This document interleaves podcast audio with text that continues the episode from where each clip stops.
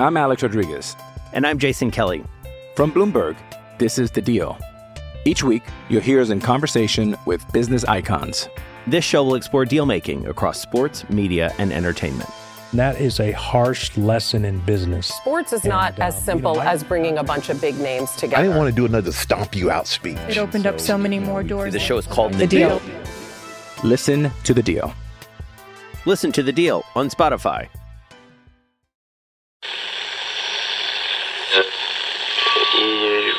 Empire.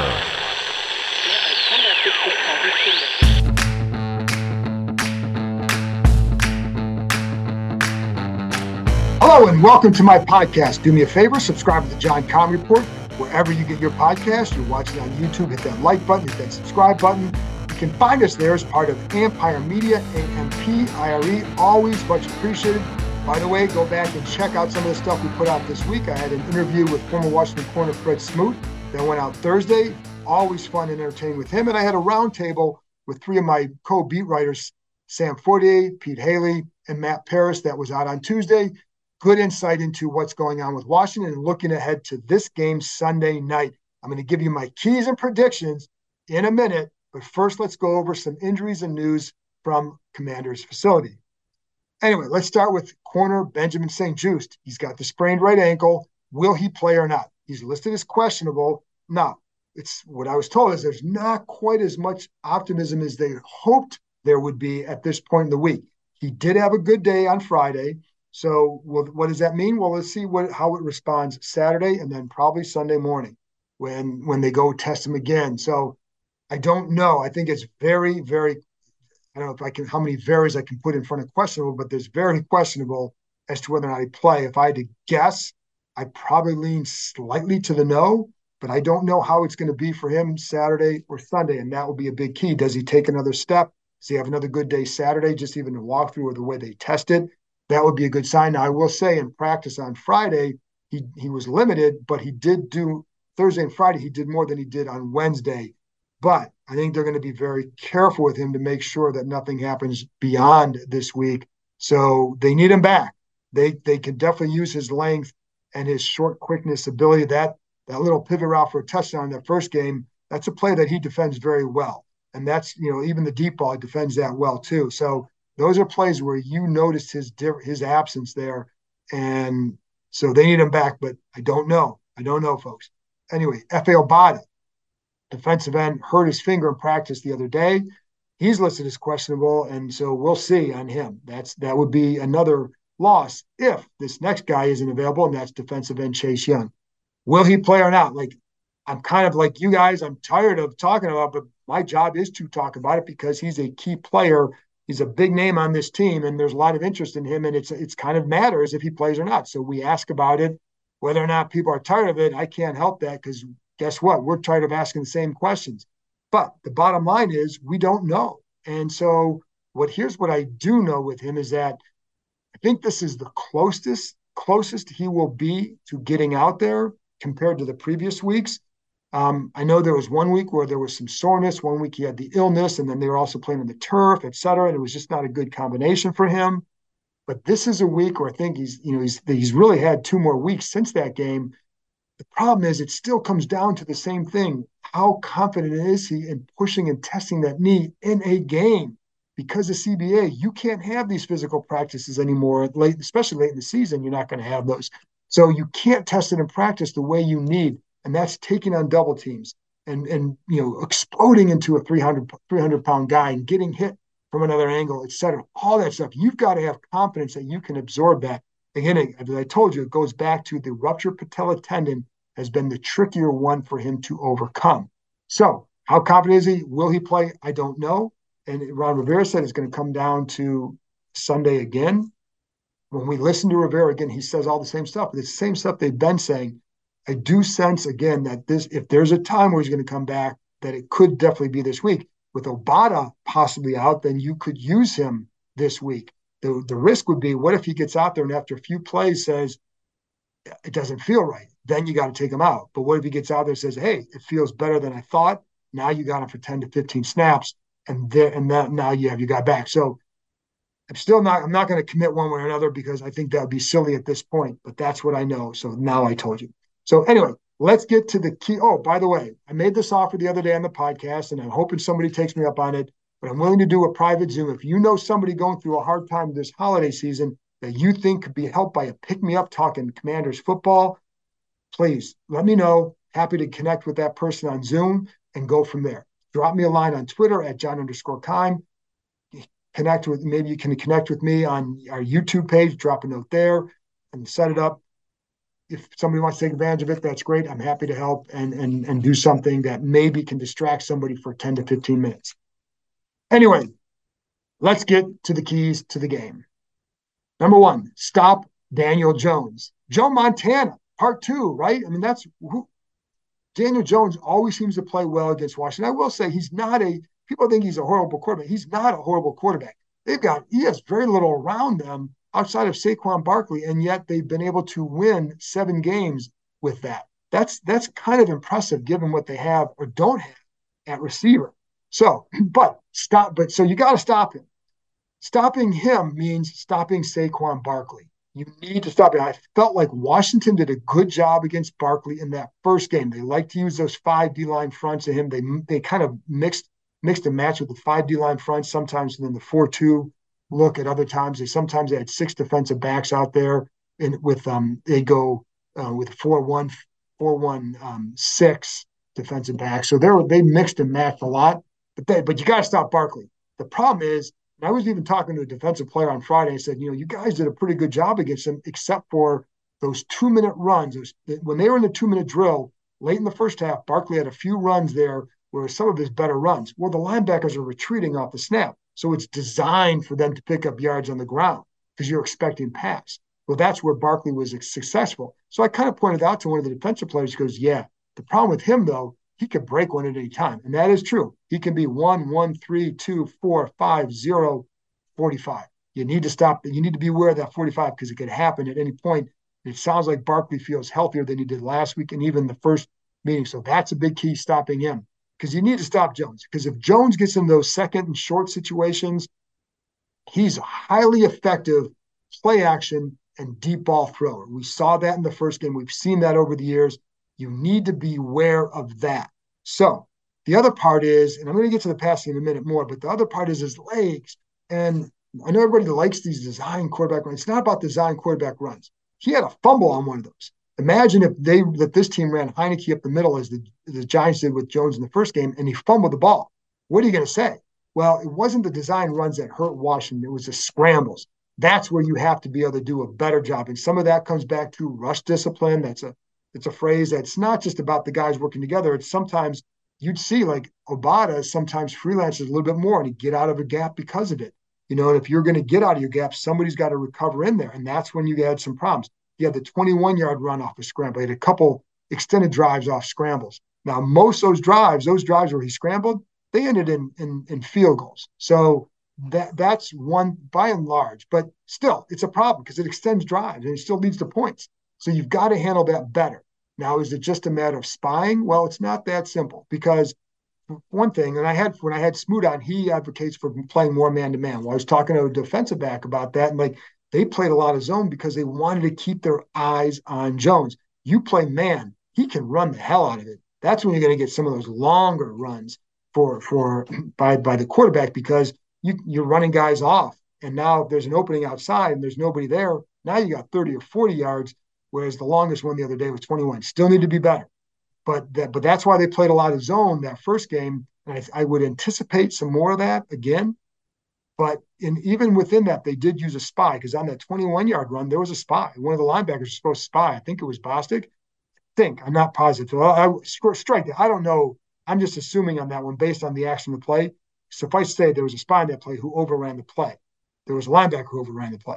Anyway, so but they did have it, and there are other times where where when when they're using those spies, they're going to drop, and they're going to have some other responsibilities, but they also keeping the eye on the quarterback. So that's what they they will do that. And then sometimes Rivera was kind of saying on Friday that sometimes it's a matter of how do you want to push that pocket. Like they may design the rush to push him and force him a certain way to another side where you have that spy there as well. So again, it may look like they're in coverage a little bit, but their responsibility also is Jones. So those are some of the strategies you can use because you've got to contain those legs. Now, he does hurt other teams with his legs. This isn't the only team, but this team does get hurt a lot by those mobile quarterbacks because we've seen it. You've got to start with the rush discipline, try and keep him in that pocket and and force him to make throw plays from there because I think it's a lot different. But again, beware that play action, the deep ball, if you get to second and short because of Barkley. The other thing is with Jones, it's stopping that pass game. He was 25 for 31 the other day. You can't have that again. You can't let him complete 80% of his passes. And he had, there was one, a couple of balls were dropped. And one was a spike, one was a drop. And that deep drop could have led to game winning points. So you got to be much better there with those situations. Some of that comes to being able to apply more pressure on him. I think being able to rotate a little bit more on the inside with some of those D linemen, I think would make a difference. But I think John Allen's playing way too many snaps, but highly effective. Anyway, but you've got to do a better job in coverage. That's where St-Juste could help because if not, they're going to pick on whoever's in there, whether it's Danny Johnson or Christian Holmes again. They will pick on that area. Trust me on that. And so they have to do a better job there. So there you go. But it starts with this stop those, stop Barkley, stop those scrambles. You'll have a better game.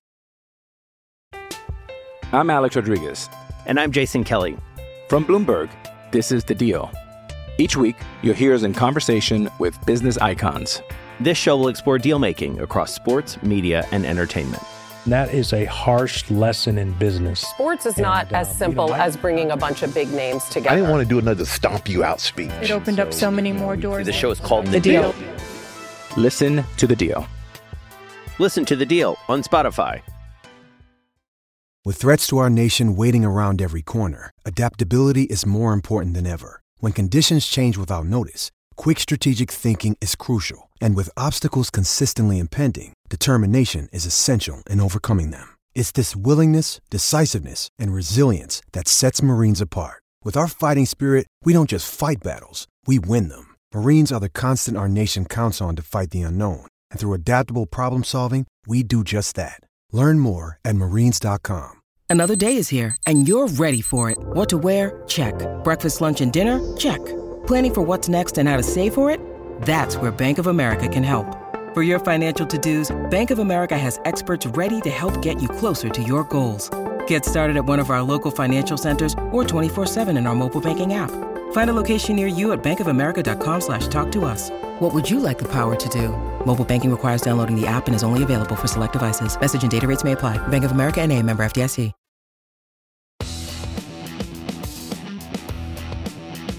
Number two key, handle the pressure. Do I have to explain this one? Well, I'm going to. So there's a couple ways to do it. So in my, my first thought is we need to stop thinking of protection as just the offensive line's fault and you, uh, issue because it, it, I would hope that we know more than that by now. But I'm just going to remind it again because so much goes into protection that I don't think people always realize, media, fans, whatever. Um, I think a lot of people are guilty of that, sometimes even players. But it's not just in the line. So you saw even last time, like tight ends were in blocking at times. John Bates was. The backs have to do a better job in protection. There were a couple times where Bates was locked one on one, did a nice job. But if you have that help, the help sometimes left him. I don't know why. But then, so if you maintain the help within, sometimes it's just the the, the back is someone's going to read where where you know maybe you have help to the inside and you know you're not that's where you're going to stay. So Bates says you know handle better. But sometimes it's also about quarterback drops. Quarterback's got to drop to the right area. If you're dropping too deep, then some of those plays where it looks like the guy might get beat around the edge at nine or 10 yards, like, well, no, you shouldn't be that deep because now you're giving that pass rusher a better angle to get to you. So you've got to be aware of the drops. You've got the receivers have to run the, the timing of their routes have to be precise because that that delay could mean the difference between a tip ball that's a fumble. We saw that in the first game, or a sack or a completion. So there's so many factors that go into protection that it's not just as simple as offensive line has to do better. Well, yeah, and those one-on-ones they do, but you've got to also help them with other areas. And then it's also the line calls because we saw this a couple times where there's guys unblocked. And the one time Thibodeaux sacks Heinicke, how he held on the ball in overtime, I don't know, but he did. So you've got to do better there. But sometimes too, then the last part is if you're rushing seven and blocking six, which happened the, in the first game, then the quarterback has to know who's coming free. Where do I go with the ball? That's the other part of it. So it all ties in together. And, and, you know, so it's more than just the line has to do better. They all have to do better with that. And then I think the other part of the handling the pressure is can you get them to declare what they're going to do earlier? Or can you put them in a less in a situation where maybe they're not able to disguise quite as much what they're going to do with the blitzes?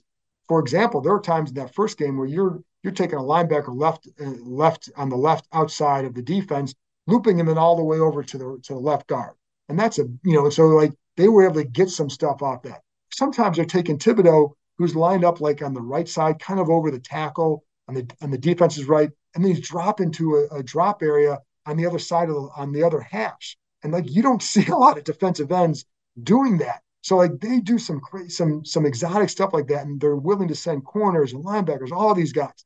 So can you get them out of it? Well, one of the ways that you can try that is to do a little bit what the Eagles did last week against them and spread it, spread the field a little bit. Get get them to spread the field, and then there's then then you're going to have to declare a little bit earlier. You have a little bit more ability to read what they might do and from where. That can help too. So that's one way you can help.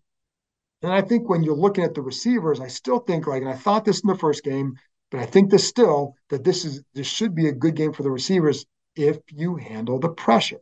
So, and I will, I'm going to give credit here to also to Fabian Moreau, former former Redskin Fabian Moreau, who I felt played a very smart game. He's an athletic guy, but he also played a very smart game in the first game against McLaurin. McLaurin still went over 100 yards, but I felt like Moreau did a nice job and taking away some of what McLaurin wanted to do with his leverage, knowing where his help was. Again, a smart game. So, how can you combat that? Well, sometimes if you're going to play heavy inside, then maybe you can run some sort of a pivot route, get back outside, or can you run some sort of a go, you know, maybe a stop and go, slant and go, something like that, because they really want to take away the slant and then those digs. That's a lot of what they're trying to take away. So can you get them out of that by doing that and then maybe creating them, getting them to play a little bit more honest and even and now you have more routes at your disposal. So that's that's an option. I think Dotson, I'd continue to try and get that kid the ball because that kid can make plays. And can you do that? So I think that's something else to look for. But again, it starts with handling the pressure because if you do, now you have the ability to make plays. So I'll be curious to see how though how how these receivers handle it because they love playing man. They they love playing man coverage. Giants do, and this team likes running against man coverage. This is a good matchup for them if they handle the pressure. Anyway, the last one, red zone success. Oh, excuse me. One more thing on the on handling the pressure. Then it's incumbent on with Heinicke. What we saw in that first game, sometimes the ability to extend plays on that fourth down. Maybe use your legs a little bit more when possible to extend plays. And because it's really, it's never about design runs for him. You don't really, you don't want that. Him the scrambling can be a weapon for them, and it's another way to maybe offset some of that. So anyway, there you go. Now, last key, red zone success, and they had didn't have a lot of red zone drives last time, but overall, their red zone offense has not been very good. And one of the things is, and Heinicke will have to do a better job in there. I think he does a nice job between the 20s. I think he throws a lot with more trust, some anticipation, and throws that might look risky, but to him are not. They might be tight windows. They might get there just ahead of the defender, but he feels good about what he sees and he's throwing with a level of trust. He get in the red zone is a little bit different in the red zone in, in his seven starts, he's 12 of 26. They need to be better. So I think it was against the Falcons, or a couple games ago, he had, or maybe it was the Texans, has John Bates in the seam route. He hits the plan step, sees it, hesitates, and then by the time he throws, it's behind him, it's high, it's it's it's incomplete. Last time against the Giants, you had Dyami Brown on one, but also on third down three, you have Jahan Dotson breaking behind in the back of the end zone. Now, could he see him? Well, I think what he saw, and I talked to him about this, and what he said he saw, he saw the safety react. Terry McLaurin was on the same side. He sees the safety on that side react to McLaurin. Based on the safety's reaction, he knows Dotson's open. So he knows that he's got that throw right now. He didn't make it. Why? Because he's not, he didn't see was coming with Dotson. So he didn't want to make a blind trust throw in the red zone and risk the interception. So what he's doing is protecting the points. This goes back to last year when he threw two picks in the red zone against Green Bay and New Orleans, and they impacted the game. He doesn't want that to happen now. He wants to make sure you got the points, protect those points. So sometimes you're risking that seven points um, to get just to make sure you get three. But I think you're going to have to sometimes trust a little bit more what you've seen because those throws were there. And I think he's at that point. But again, he's really trying hard to protect that. He also has got to do. He's also got to hit Logan Thomas if he's wide open again. But that's another. That's another. That's another key, I guess, or it would be hit the guys that are open. But the red zone success is is pivotal. They run the ball pretty well down. They run it okay down there. But the passing in with him, it's got to be there because the throws are there. They, the plays are there. It's just a matter of him trusting it a little bit more, and maybe. But but again, like he's protecting the points, and guess what? He has no picks. He hasn't thrown a pick down there this year, so that's good. But they do need to have better red zone success, and it's and it starts with him. So, and in this game, that's that could be the difference between a W and an L. Anyway, there you go. Those are the keys to the game. Now my prediction this game, I I haven't changed my stance from the first game. I think that Washington is a slightly better team than the Giants, and I think they're going to win. I'm going to go 24 to 20, and I can see them being able to run the ball again. You can attack those edges. I, I like their their run game against them. I like the way Brian Robinson is running. I like Wes Schweitzer at, at center to continue that, and so I like what they can do there you can't fumble the ball. You can't give it a ball away in your own territory because that those one one or two plays are going to decide this game. Just like each team last game could say, "Hey, if you make this play, this play, this play, this play, you win the game." So that's going to be the same thing this time as well. So, but I do like them. You know, I I think you know if they can do the same job on Barkley they did the first time and be more effective against Jones, then they're going to win. But if you're gonna if you turn it over and you don't do a better job against Jones, then we'll look at another flip the coin. But I'm going to stick with Washington 24 to 20.